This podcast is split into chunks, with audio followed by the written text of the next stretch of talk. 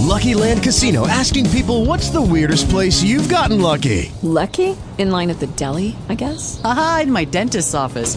More than once, actually. Do I have to say? Yes, you do. In the car before my kids' PTA meeting. Really? Yes. Excuse me, what's the weirdest place you've gotten lucky? I never win and tell. Well, there you have it. You can get lucky anywhere playing at LuckyLandSlots.com. Play for free right now. Are you feeling lucky? No purchase necessary. Void where prohibited by law. 18 plus. Terms and conditions apply. See website for details. Talk shoes. Recorded live. Good afternoon, everyone, and welcome to Talking Twilight Zone.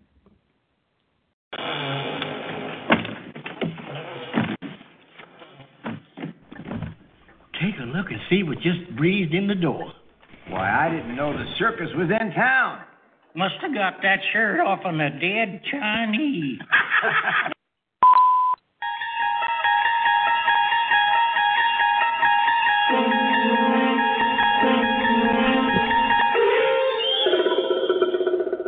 You open this door with the click of a mouse.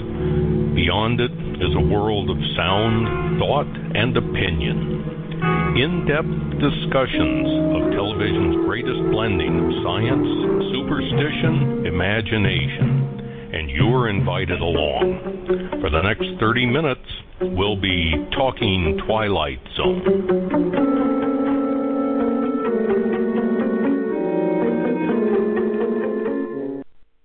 Yes, indeed, we will be talking Twilight Zone. Hello, folks. My name is Lynn, and as always, I'm your host for Talking Twilight Zone. And once again, I'm always thrilled to be here with my wonderful co-hosts, Bobby and Robert. And unfortunately, Dave is not here, but we do have one of our most loyal What followers. He must Yeah, I be on don't the know open what- trail somewhere. Who knows? Yeah, Probably but doing some little raw hiding there, bring the cattle in. Who knows? he might be. He might be, but luckily we do have one of our most loyal followers with us, Rick Wall. So we'll be happy to get Rick wrangling in the cattle to give his opinion. Yeehaw! Well, we just want to welcome everybody, mosey on into the um, Talking Twilight Zone show here. Sit down, take your boots off, and uh, rest in that cattle drive that you took. Rawhide, Yeah. yeehaw. Set a spell. and taking Dave's place, we have the wonderfully, in, in unbelievably wonderful Rick Wall, who we're always thrilled to have here. So, let's just say that this episode is Needs called. help? Yeah, it needs. Oh Needs yeah, help? it needs help. It's called the Showdown with Rance McGrew. Okay, now a totally bumbling, egotistical, and cowardly, might I add, cowardly TV cowboy, uh, TV cowboy star. He's a star. Remember that star named Rance McGrew. Now, He's see, ready. poor Lynn, she wanting to get through this quick that she um, don't want to hear what Rod has to say about the Oh opening shoot! clip. Oh, you're right. Oh, can we have that opening clip? She always hogs What? every show. Ah, you know. Well, sure, and we got a little treat at the beginning of the clip, so here we go. Do it.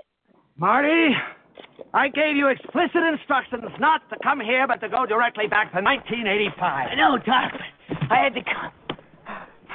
But it's good to see you, Marty. Marty, you're going to have to do something about those clothes. You walk around town dressed like that, you're liable to get shot. Or hanged. What idiot dressed you in that outfit? You did. And now, Mr. Serling.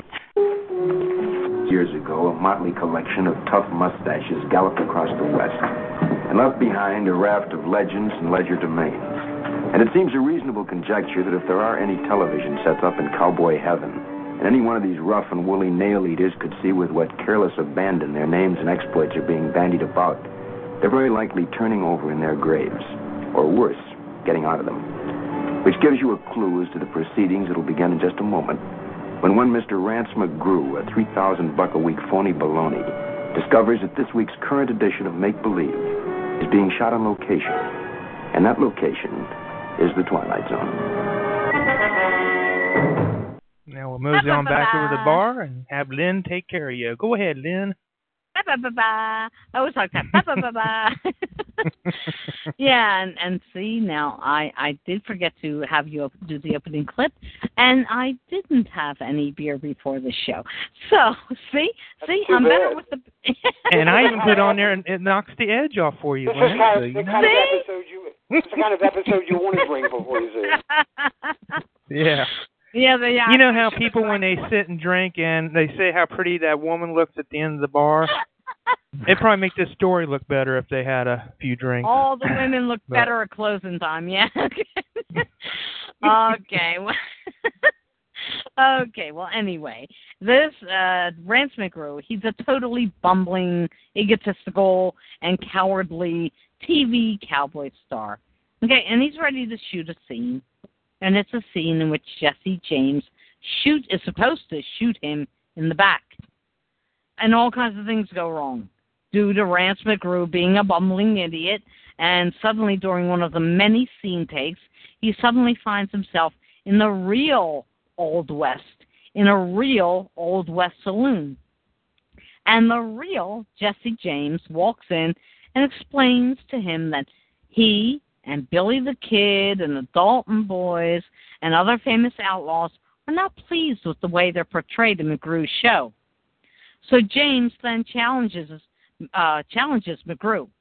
And, and McGrew has never shot a gun in his life. Never rode a horse, never shot a gun, you know, nothing nothing to do with cowboy actions at all. And he challenges McGrew to a showdown. McGrew, of course, attempts to run away, but James corners him. So McGrew drops to his knees and he pleads for him to not shoot him, to, to just leave him alone. And and so Jesse James says, you know, well, what are you, a coward? And and and what you you can't fight? And he says he'll do anything if James will only spare him. So Jesse James backs off. He shows some pity, and he says, "Well, we may be stiffs up there, but we're sensitive." So McGrew Yeah, then right. finds the step killers. that's right. we're sensitive. Oh, thank you for letting me rob your bank. Um, just put the money in the bag and I won't shoot you. Thanks. That's right. We're we're we're very sensitive. I mean, you know, we we have flowers on our mantles, you know. but he says, uh, you know, we're very sensitive. So then Rance McGrew finds himself back on the original set of his show, and suddenly somebody comes up to him and says, you know, your agent's waiting for you outside. And he says, what? An agent? What agent? And he goes out there, and the agent turns out to be Jesse James himself in all kinds of Hollywood garb. You know, he's wearing And a what's beret. that terrible Hawaiian shirt he's wearing? Oh, Man. and the loud sport shirt. Yeah, the Hawaiian shirt. Oh my God. He's You a know- he's an agent. What do you Oh want? God. That's true. He, he he was touched an by an angel. He was he was touched by an angel. He was touched by an angel with a very bad fashion sense because he arrived to make sure that all the outlaws get their just due, beginning with Jesse James throwing McGrew out of the saloon oh, with Oh man. so you got to figure, well, this show isn't going to last very long because the star is going to get beat up all the time now. So where's the logic in that? I don't know. I mean, it, it just doesn't make any sense. It's, I honestly, I'm telling you, I honestly don't know why Rod allowed these lame attempts at humorous episodes to be aired. I mean, we're talking about one of the most brilliant, ingenious men to ever pen a sci-fi story, and yet he lets this kind of garbage grace the very TV series that made him an icon. I mean, the story was based on an idea by um, Fred, uh, uh, Frederick Fox, I think it was Fred, Fox, Frederick Fox, and Rod took the idea, and this is what he did with it.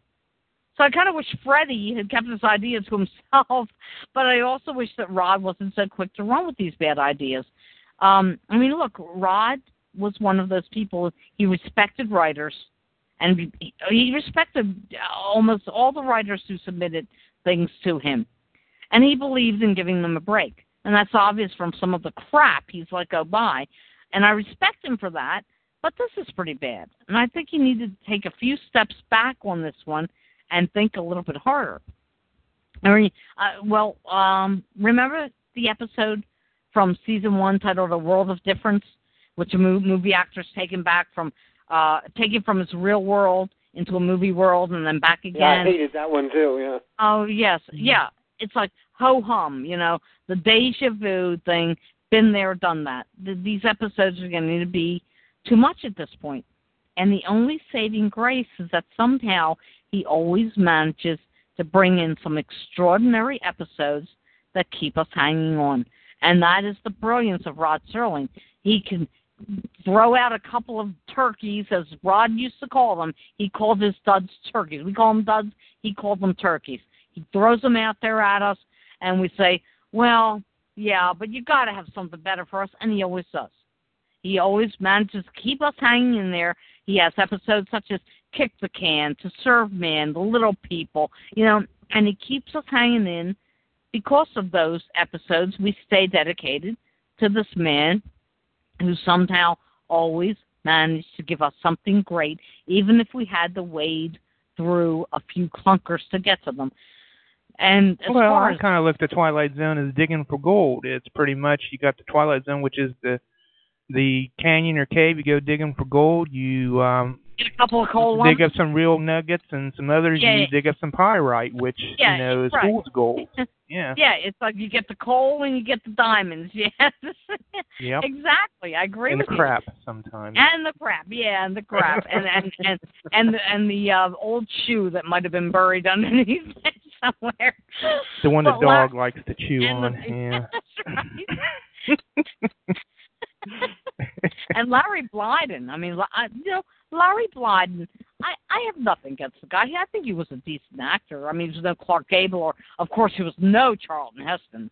Nobody's Charlton Heston, but I, I liked him much better in this uh season one episode.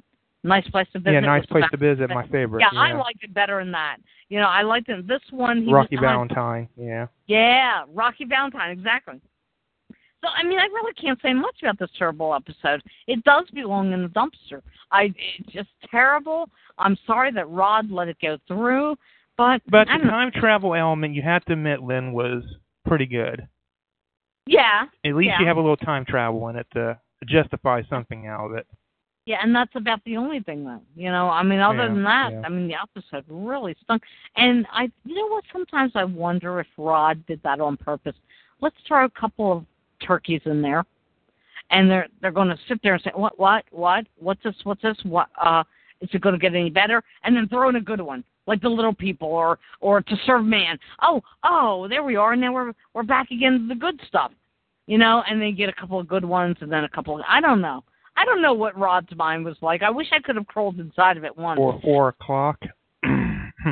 yeah. yeah, well, four o'clock. and again, uh, that's like something that, you know, making a statement. Well, of course, you want to make a statement, but I don't know. I, I've just never really. I wish I could. If I was, if I was a little flea that could go into the, the mind of Rod Serling, I'd love to just see how it works. Because there had to be a method to this man's mad madness. There had to be a method to his madness. But anyway, that's I give it a zero. I, I have to give it a zero because I think it really sucked. So I'm going to put it over to you, Robert. Thank you, Lynn. I mean, you You're couldn't even nudge it up a little bit for um time travel in this episode. Just couldn't. What's that? What uh, would you? couldn't just get it up there to a little bit, like a one or something. But no, I can't blame you. The story is terrible, to be honest about it. But No, I can't. I can't. I just can't. I I wouldn't under another circumstance. I would if it was different. But this is so. This is almost like uh Keystone Cops type of comedy type. I I don't know. It's it's like the Keystone Cops meets the Old West. I just I can't. I would if I could, but I can't, so I won't. well, that's this whole comedy aspect of the episode. It didn't help it very much. I agree with that. And yeah. one of the things I mentioned was it very much reminds me of a um, a lesser appreciated episode called The Bard, which was Oh, episode 120, God, yeah. season four. And Yeah, uh, where is you that got a hack right. Is that four? That's four, right? That's an hour long episode, isn't it? Yeah, that's the 51 minute yikes, joy one coming ahead. Yeah. yikes, yikes, yikes. I'll be out of town on that one. I won't be commenting on it. Okay, we'll have to Not- fill not in for you, when we're moving to Philadelphia. Yeah. You know, as writers do to get stand ups, we'll get a stand up for you there, um, Bobby. Thank you. so yeah, you know the whole thing, the bar is about Shakespeare, what he was called. Towards the end of the episode, they introduce um, figures from the past of um, what to be written. So I thought it would be a kind of an interesting idea. Um, I do have a clip for this episode, but I decided to save it for my review, and I'm going to run that and the um, clip of the Bard together and you can see the comparisons where I feel that this episode, The Showdown of Rance McGrew, was actually a prequel to season four, as um, um, Dave so fondly says, um, you know, two bites of the cherry, and I Sure. believe this is uh, what one of the things he was talking about. Yeah, sure. Howdy, Marshal. do love the horse though. You said anything, and anything is the following. I'm going to stick around from picture to picture to make sure you don't hurt no more feelings. Now, in this scene, Jesse don't shoot you in the back. You know? He's lost a lot of blood. He's weak as tea. But he can still get on his feet, knock you through that window, and make his getaway. That understood? He knocked me, Rance McGrew, through a window? What's it's a. Si? Yeah? Si, uh, I have a great idea for something I think might be a fun shot. Uh. What? Are you out of your mind? Yes, he does. What? All right. All right. Scene 93, take two. Action.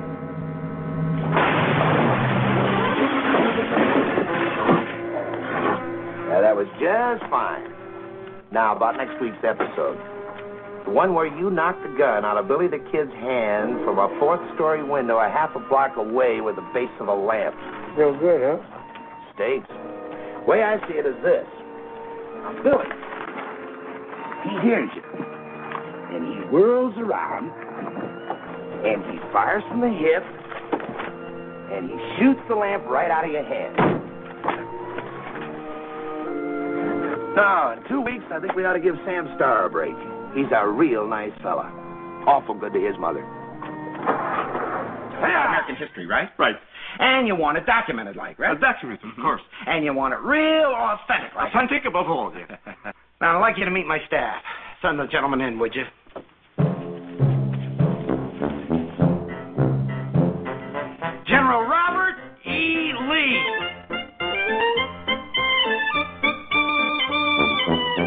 General Ulysses S. Grant. George Washington. Abraham Lincoln. Pocahontas. Daniel Boone.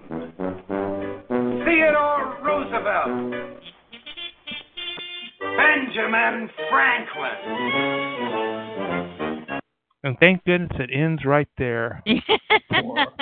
It got sillier and sillier that episode. oh my God, end. it certainly did. it did. Yeah. Yeah. Unbelievable. If they could have seen and and during that mention of the names, all these people are dressed in the you know um The proper period- garb, yeah. Yeah, yeah.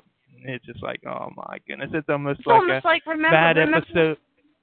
No, I was Bo- just gonna say, Bill remember- and Ted's Excellent Adventure. Remember that Bill and Ted's Excellent Yeah, Adventure? yeah, It's almost a bad yeah. episode of that.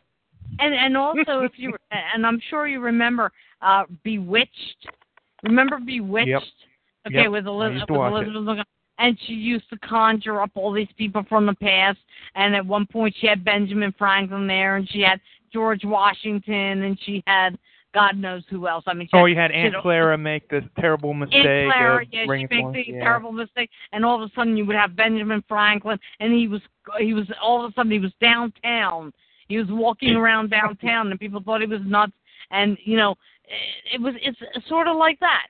You know, it was almost like they copied it, not not necessarily copied it, but they had the same basic idea. You know, conjure Yeah. up somebody, and now you have to explain who they are, why they're dressed. Let me throw my magical dust down and cast my few um words over it, and all these people, Kalamazoo, will appear. You know. Right. and then you have to explain to Darrin's boss and everybody else that sees them. Oh, this is my crazy. I remember the one episode where she said, "Oh, this is my crazy uncle," or you know, my my um, eccentric. Ex- Uncle. Arthur, I loved him. He was Oh, so Paul Lynde, he was funny. Paul Lynde, him when Paul Lynde was brilliant. Yep. Paul Lynde was, but Yep. but yes, that's how she would explain these people. This is my eccentric uncle, you know, and and that's how she explained these people away. But yeah, it's it's almost similar to that. It really is. Yeah, and that's why I compared it to because it, it's like I said, it, this episode feels very much like a prequel to the Bard later on. And I mean, the season four one, I mean, this was only what about twenty two, twenty three minutes. You're talking about fifty one minutes of pure torture with the Oh Bard. my God! And Yeah. boy, don't we look forward to watching that when we get to season four. Anyway. Uh, which wait a minute, was Burt Reynolds in that one? No, yeah, he was. Remember? Yeah, that he was- was in that.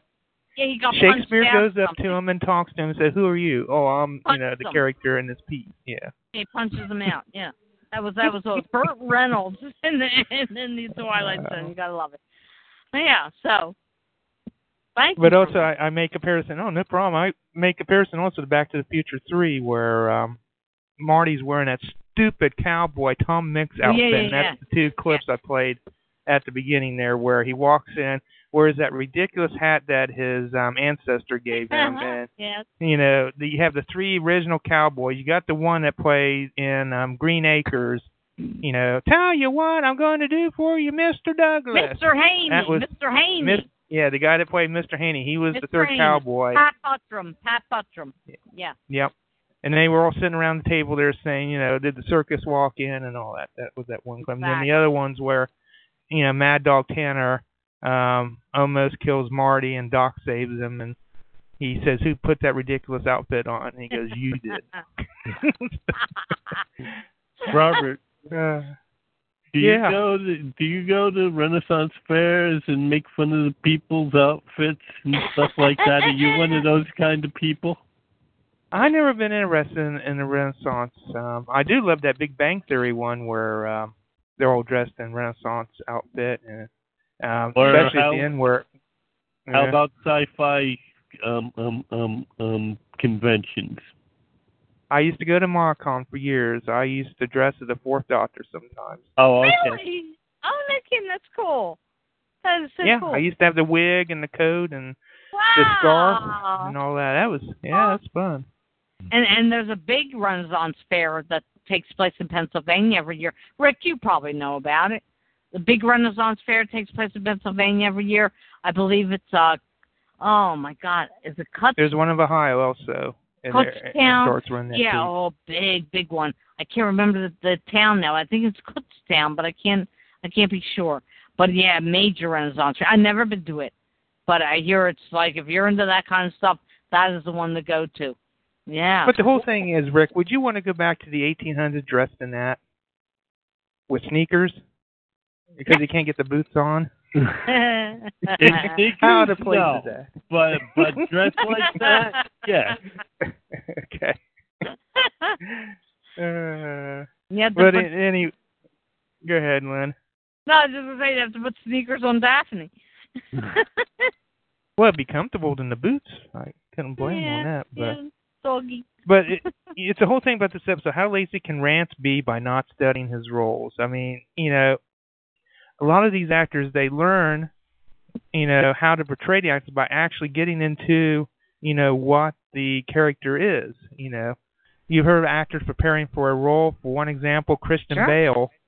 I'm Batman. You know, that's Yeah, yeah. but also he's done lesser ones called one was called um the machinist which um he knocked himself all the way down to i think it was 100 pounds or 90 Yeah. pounds something like Yeah. that to portray the role and i mean man I, I don't know if you've seen it but that is a creepy movie and i remember watching it but you know it's also kind of in the way of um where you know you got the um I think isn't that Christopher Nolan movie, Rick?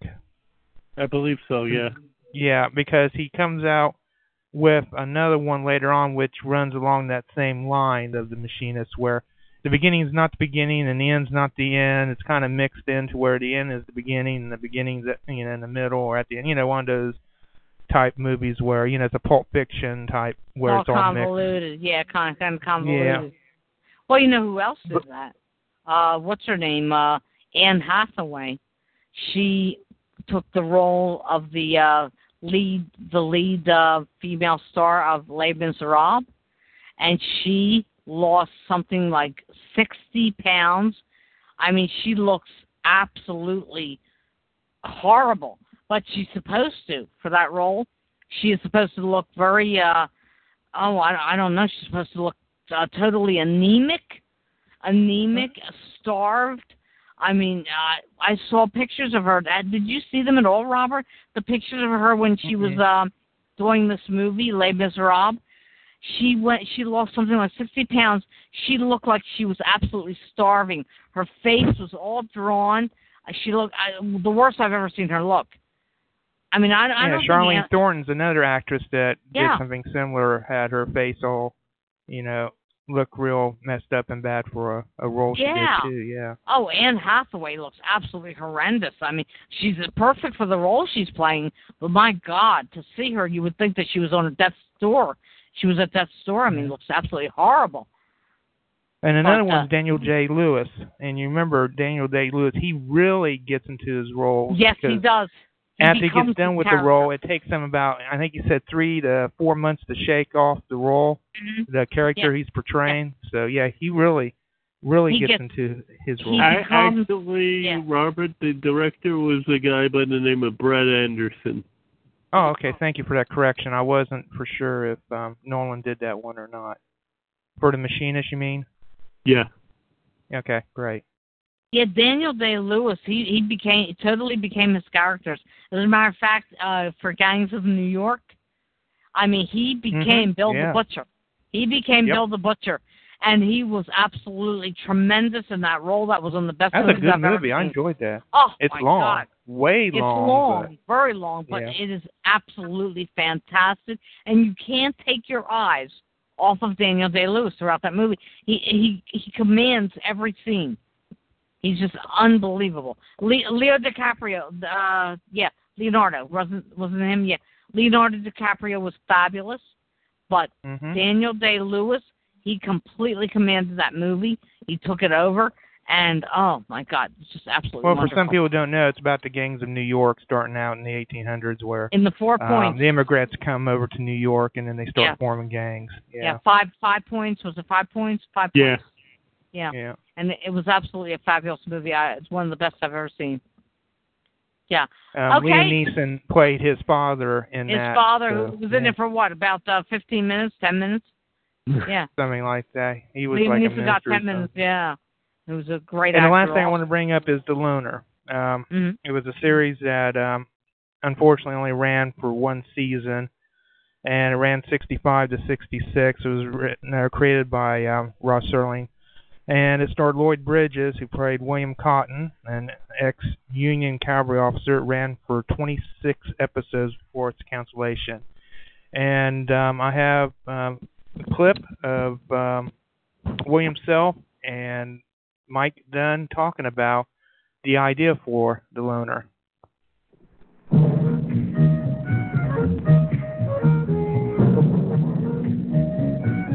Rod had told me about a western that he wanted to do that was called The Loner. Thinking Man's Western.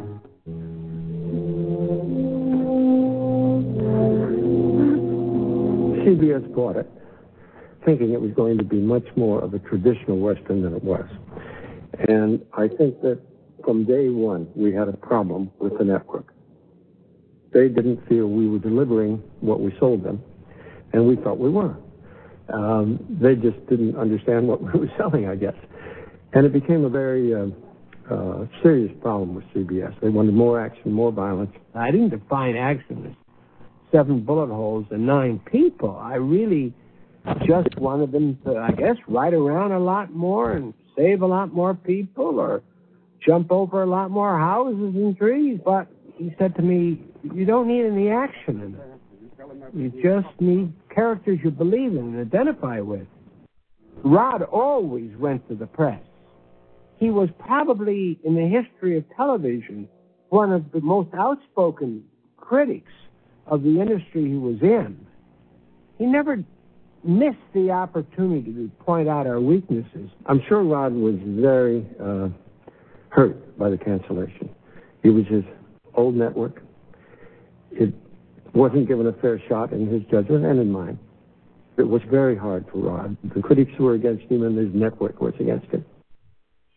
So that's the unfortunate exit for the loner. Um, but yeah, that's pretty much I had to dig to find those interviews, but mm. hopefully um there are some clips on YouTube. Hopefully I can I'll be able to find and actually watch a whole episode when I get a chance just to see what it was like. But I give this um one out of five, um reluctant one and for pretty much the time travel aspect of it. Here again we don't have no, you know, car, no watch, no boots, no nothing. You just all of a sudden you're back in the old west, kind of, you know, like back there right. in some of the other episodes. So I'll pass this on to Bobby. Oh, thank you very much. Uh, uh, you two have gone so far afield of this episode, I forgot what we were talking about, but I can understand that. There's absolutely nothing to say about it. Rather than discuss the, the episode, I'd rather uh, talk about some of the things that uh, Lynn mentioned, and uh, one of them is this business about, and we've talked about this before, is this business about Rod Serling going into comedy, westerns, and all kinds of things that he was not particularly good at. And that really is unfortunate. When I was a child, my mother said to me, uh, she suggested that I pick out one thing to really be good at and stick to it and be the best at it. And maybe I'd be a rich man one day. Unfortunately, I didn't take her advice, so I'm not a rich man today but it's still good advice, and he should have taken it. Uh, because I wouldn't mind so much if he had gone into westerns and comedy and things like that. The problem is he didn't do it very well. That's the problem with it. I don't need science fiction stories every week. I don't need outer space and uh, spacemen and monsters and things like that. But if you're going to do it, at least make it interesting. And he really did, didn't, and that's that's the problem with that. So every time he does that, you know, it's it's very glaring. The other thing is that, and, and this is one of those things about any series that is a classic or is considered to be a classic, you always expect it to be good every week. People get that way right away. So if you find a series you really like and you see a certain number of episodes that stick with you, you have the idea that it's always going to be this way. And then when it's not, you get really, really disappointed. That's the the bad side about creating anything that's really excellent and having people love it.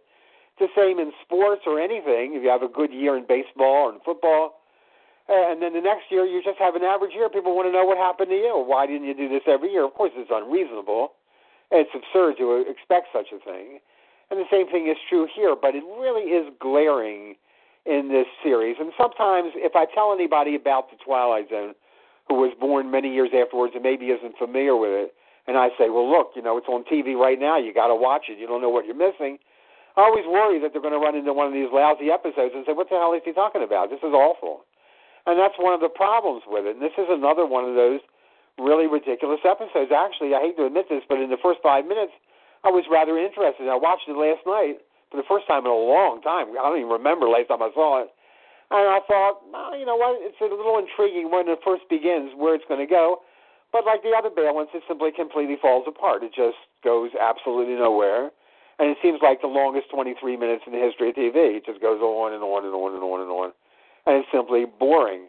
And that's the trouble with it. And it's just it's just kind of sad to see that kind of thing happen. But listen, if I was a writer and I was did as many things as Rod Serling did for this series, I would say to people, "What do you expect from me? You uh, have to come up with a classic every week? I mean, that's not easy to do." So I kind of give him a pass on that. What I don't like in the series is when we have these spells where there's like two or three in a row that are substandard. That really gets me down.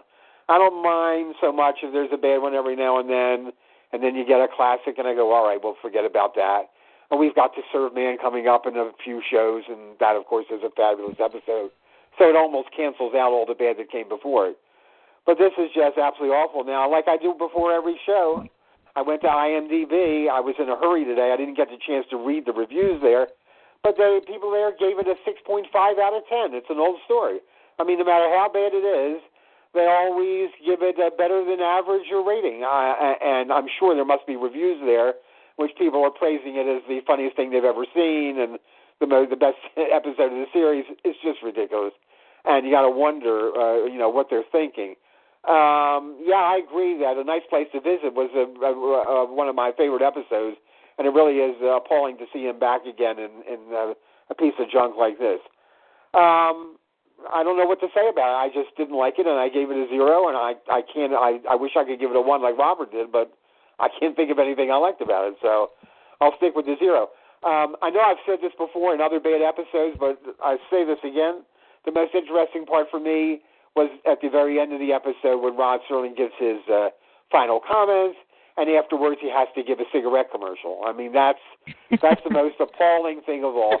To sit here and watch this man uh, with a cigarette, well, he always had a cigarette between his fingers, to sit and watch him uh, promote something that would ultimately lead to his death is really appalling. It's really amazing mm-hmm. to see that, and it's it's it's it's a historical comment when you watch these episodes and you see these little commercials for cigarettes.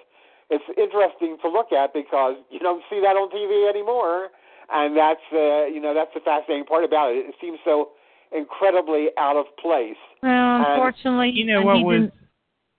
Go ahead. No, I was going to say what was interesting is they showed at the end. I did catch the um, closing of the loner, and they actually showed the product on the screen as the credits sure. were on. You know, Marlboro Oh, yeah, cigarettes and oh, whatever yeah, else. Yeah. Yeah, they used to do that all the time, and they, they didn't care whether they were selling things to kids or whatever. They didn't. They didn't really mind. Uh, when the I was very young when the Twilight Zone uh, first came on, I was 12 years old, and uh, and I, as I've told Lynn in the past, I had an older brother who used to send me to the drugstore to buy cigarettes for him, and he would give me money for candy. And I could go in the drugstore, and indeed I did at the age of even younger than that, at the age of eight and nine, and ask them across the counter for a carton of cigarettes, and they would hand it right to me. I mean, it's unbelievable. Nobody cared whether I was the one smoking or not. They simply sold it to me, and I took it back to him. I never had any. I never smoked a cigarette in my life, so I never had any interest in it. But you know, it's just kind of uh, it's it's, it's kind of sad. Every time I see that at the end of the Twilight Zone episode, I feel like screaming at the screen, "Rod, don't do this. You, you have a bad heart." Well, It's gonna cost you your life unfortunately, unfortunately, back then they didn't know what they did back uh, do now. I mean, you didn't have the warnings on the cigarette la- uh, cigarette packages, and Yeah, you know, but even if I'm- cigarettes weren't harmful, do you really want an eight-year-old kid smoking? I mean, honestly. No, of course not. But I'm saying back in 1961, 59, you didn't have them the Surgeon General warning you about anything. I mean, back then smoking was the thing to do. Every show that you watched, Dick Van Dyke smoked. Oh, absolutely. smoked. Desi smoked. They all Lucy and Ricky smoked all the time on on on uh, I Love. Lucy. Dick Wow. Van Dyke smoked. They all smoked. No Peter Gunn, all of them. Yeah. Peter they Gunn, everybody, everyone. It's gun smoke. I mean, nobody cared because back then you didn't have the warnings on the labels, and nobody said, "Oh, smoking is going to kill you." Oh, okay, you you had to have common sense to say, "Well, you know, it's not the the you know most Well, uh, you, you, you couldn't have a TV detective who didn't smoke because that was part of his image. right, It was right." cool I mean, Columbo smoke. had a Columbo cigarette there. smoked. Didn't Columbo smoke? Am I am I wrong about Uh, that? Didn't Uh, Peter that I don't smoke? know. I, I'm not I sure. think he did. I think Peter he did. Falk, I think cigars. he did. Yeah. Most of them did. Yeah, but Yeah. you know, you, they didn't have all those warnings back then, and that was the thing to do. And so it, it was cool. Dan August, portrayed by. Burt Reynolds, he smoked too. So. They all did. It was cool back then. You didn't have the warnings, and no one knew that it was going to kill you. Yeah, it's just kind of sad to see that at the episode, but that's the only thing that woke me up. The rest of it put me to sleep, and uh it's just another zero. And uh, all I can say is uh, stay away from comedy because not because there isn't a place for it. You know, I think that I, what I've read with people who are successful writing one thing or doing one thing, they always say, "I got tired of doing that. I wanted to try something else. It's boring for me to write the same kind of stories over and over and over again. Let me do a little comedy. Let me do this. Let me do that. Fine, be good at it. Find out if you're good at it first, and then do it." He was not good at it, and I haven't liked any in any episode of this series uh, that has gone away from from the the basics. I have not enjoyed, and it's just another case of that. So I'll simply stick with zero. All right, Lynn, back to you. Okay, well, I was just going to say that basically, um, everybody back then, even back during I Love Lucy and Twilight Zone, Dick Van Dyke, all these shows, these people weren't idiots. I mean, they had to know that sucking smoke into your lungs, of course, it can't be the healthiest thing in the world. But there was there were no warnings back then. Nobody said, "Well, you know, if you keep doing this, you're no, gonna you're gonna nobody ever nobody ever said it wasn't healthy, and that they didn't uh, they didn't think it wasn't healthy. Exactly. And I mean- um, um, How could um, you they possibly did it. believe? How could you possibly believe that putting smoke in your lungs is healthy? If Well, you were in the middle of a fire, yeah. would you breathe the smoke in from the fire? It's preposterous. It's ludicrous. Cowboys did it clear back in the 1800s. They used to Yeah, the roll their own. Imagine Man. them smoking without any filters. Indians did it all the time. Yeah, and For come the- on, yeah, you know, thousands the, of Mar- the the Marlboro Man. I mean, the Marlboro Man. He was he was like the ultimate man there. The Marlboro Man on that horse. I mean, hey, if you smoke, you're going to look like this guy. You know, so I mean, you know, uh, you you had no clue. You had no clue because nothing looked bad about him. Nothing looked wrong about the Marlboro guy, and he's Well, smoking all, all over the place. It's So, tough to stop when you, you've been smoking for years. My mother and my sister smoked for years and years and years, and they stopped smoking the very day that the Surgeon General's report came out. That was the day they stopped right then and there. So, can yeah, be done. Very few people can do that though. Very few people can just put them down to that's it. I mean, it's hard to to quit smoking. I mean, I did smoke for a short time. You know, a few years ago, I smoked for probably about four years, and uh, I it's very hard. And I did quit, and I had to use one of those uh smoking things. You know, the uh, nic- uh, Nicorette. You know, and I used it, and it worked. It worked, but. uh yeah, it's hard. You can't just put your your your sister and mother were very lucky because you can't just put your cigarettes down and say that's it. I'm not gonna smoke again because it's very hard, very hard Well, to do that. They did it. That's all I know. Yeah, God bless them because I'll tell you it's hard. So Rick, what's up? Well, I've said this many times before, and everybody has so far this episode, so I guess I won't say it again. Rod, get some comedy writers. Uh, anyway, Now, there's a good well, he idea. did try western, Hey. so it's not comedy, but he did try western. anyway, uh, but um, um, you know, uh, most of the stuff, believe it or not, like like the stuff you saw, like all the background people running around and and uh, you know, oh wait, hold on, we got to cut and get the the the stunt person and all that. All that is was actually very um um um um true. Uh, very you know um, uh, stuff like that goes on the set all the time, and it was uh, very well por- portrayed. I thought. Other than that, the story, ugh, the acting was all right.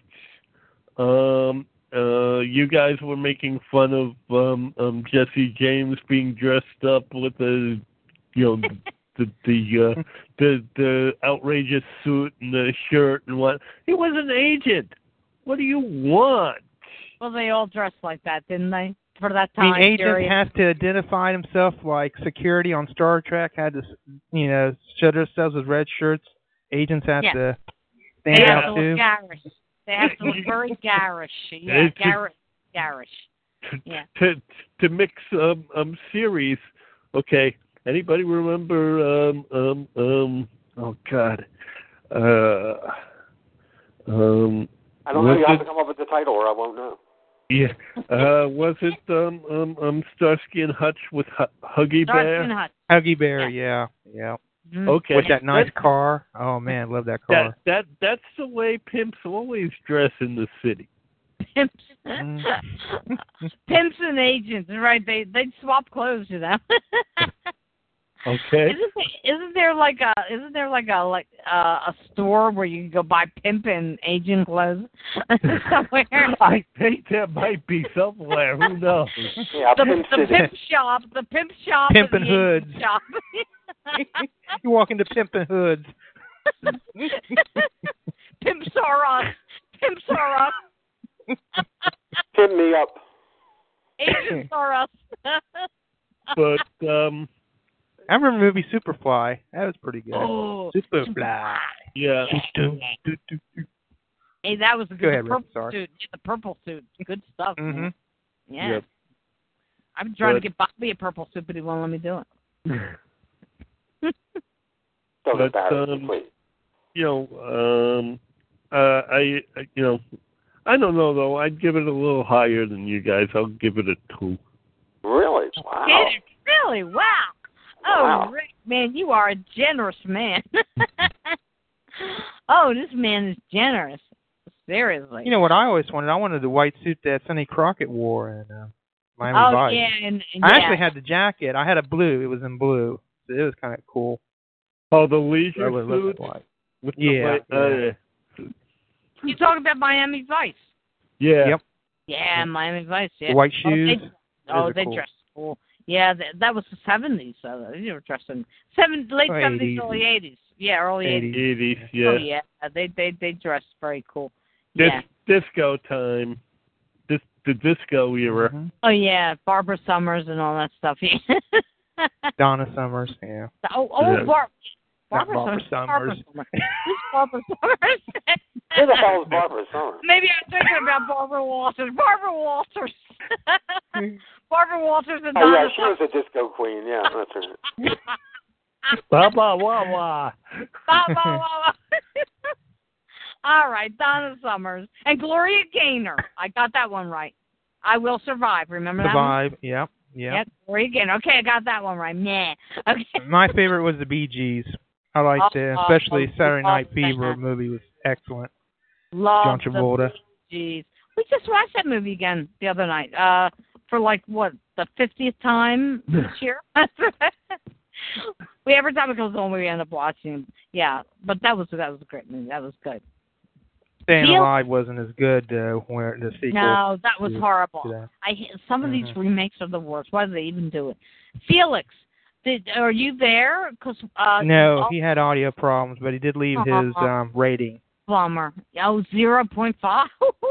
he even gives give it it a half half. rating. That's what I would have loved to give it. Yeah, but Zero Yeah. point I'll stick with my five. one. When did we create Yeah, that? half a rating. Well, that's because because Felix does is is that's his own rating system. He's Is giving. that, is that a little bit better than crap or what? What is that? it's just one up from zero. A little, little. it's half a diamond that didn't quite make it out of the rough. yeah, you got it. Yes. it just sunk deeper. oh man. Mm. Well, I'm sorry that Dave wasn't here today because he I would that Well, it could be Doctor Who is starting up today. We're supposed to be getting it here pretty shortly. I don't think it Oh. aired yet on BBC America, but over there, that's the big thing over in Britain's Doctor Who. And Oh, um, Rick. I think isn't it five episodes? Then they're going to take a break, run the Christmas special, and then the rest in 2013. Um. Yeah. Basically, Yeah. uh, um, that's what's going to happen. You're going to be. I don't know how you guys think of the ponds, but you're going to be subjected or extended Yeah, uh, the first five episodes of this uh, series, and then you get the new uh, companion. Yeah, I Yeah. watched Pond Life, Yeah. which was a series of um, internet webisodes were only like about a minute long, if anything. But The Asylum of the Daleks is the premiere for tonight. so that's The what best- what you think Dave's involved with right now? Could be, yeah. Yeah. Oh, We'll probably talk about it tomorrow. This is the absolute last time I'm going to ask for this, and I promise I will put it somewhere where I won't lose it. Can you please give me the ID number for Dave's wine show? I have asked for this four times now. I know that. This time I am putting it on my computer in a file, and I won't lose it. I always write it on a piece of paper, and then the piece of paper gets lost. Do you have his wine show ID? Well, let me check. Unless um, I, I really hate this. I keep losing it because I do this every time we do a show. I said, "Give me," the, and I put it on a piece of paper, and the piece of paper is on my desk. It moves around, and then it gets lost. This time, immediately after the show, I'm putting it in my computer. Hmm. I know Big he has. Fruity is, I think, is the name of it, but um, Okay.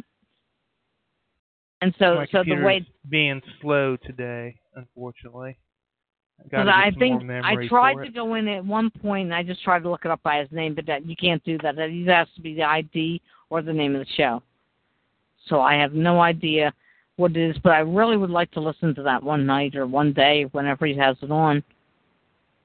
That's what I'm looking for here. He he up. could be he could be working on his uh, show for tomorrow. He could be uh, Oh yeah, it's Colton Uh, Collective. Yeah, Colton Collective. yeah. True too. Yeah, I wonder who's got a plan for that. Oh, and by the way, uh, two weeks from now, uh, we are going to be doing. Um, okay, Robert, what show are we going uh, going to be doing two weeks from now? Actually, uh, excellent episode. Far better than Kick the what we were presented. Yeah, definitely. Kick the Kick can. the yes. And That this is is the original Kick the Can, not Oh, the um, Twilight Zone the the movie, version. that. Uh-uh. This is the this is the one with Ernest Truex, who I absolutely adore. I adore Ernest Truex. So we will be doing that on September fifteenth, Saturday, September fifteenth, at this time, and it will be kick the can with Ernest Truex, and uh, he's just an absolutely, absolutely a joy to watch. Oh damn! Damn okay, what? here it is. I might be at a, a college football game. No, well, no, you what you can't. can do is send me an MP3 like Dave did when he was having problems, and then I can air the MP3 for you on the show All right. if you want to do that. Yeah, just send it to um, um, my email address, and I'll type it up here real quick in the chat for you.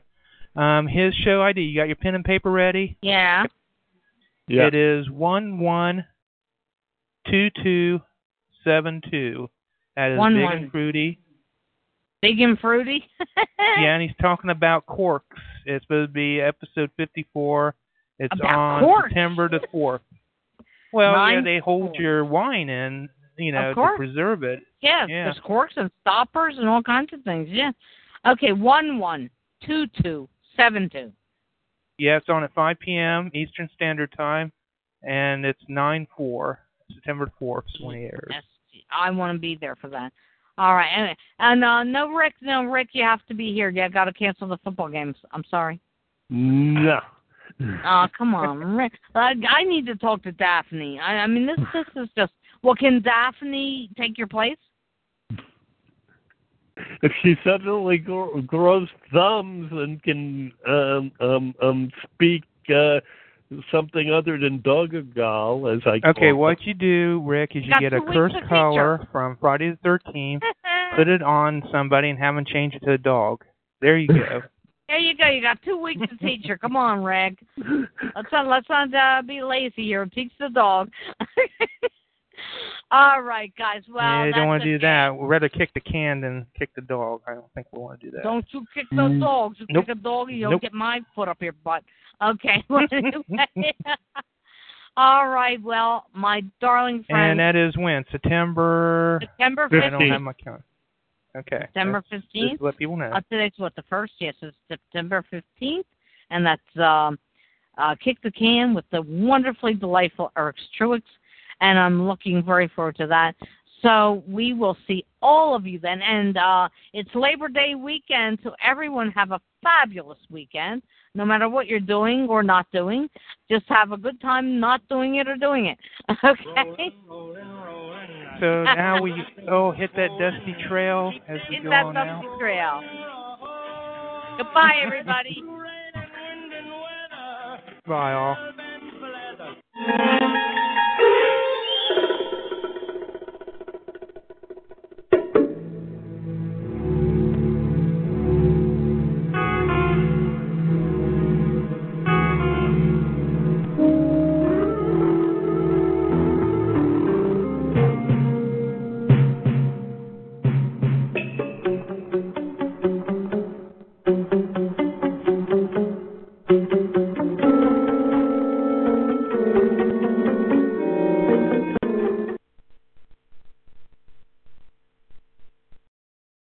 Lucky Land slots, you can get lucky just about anywhere.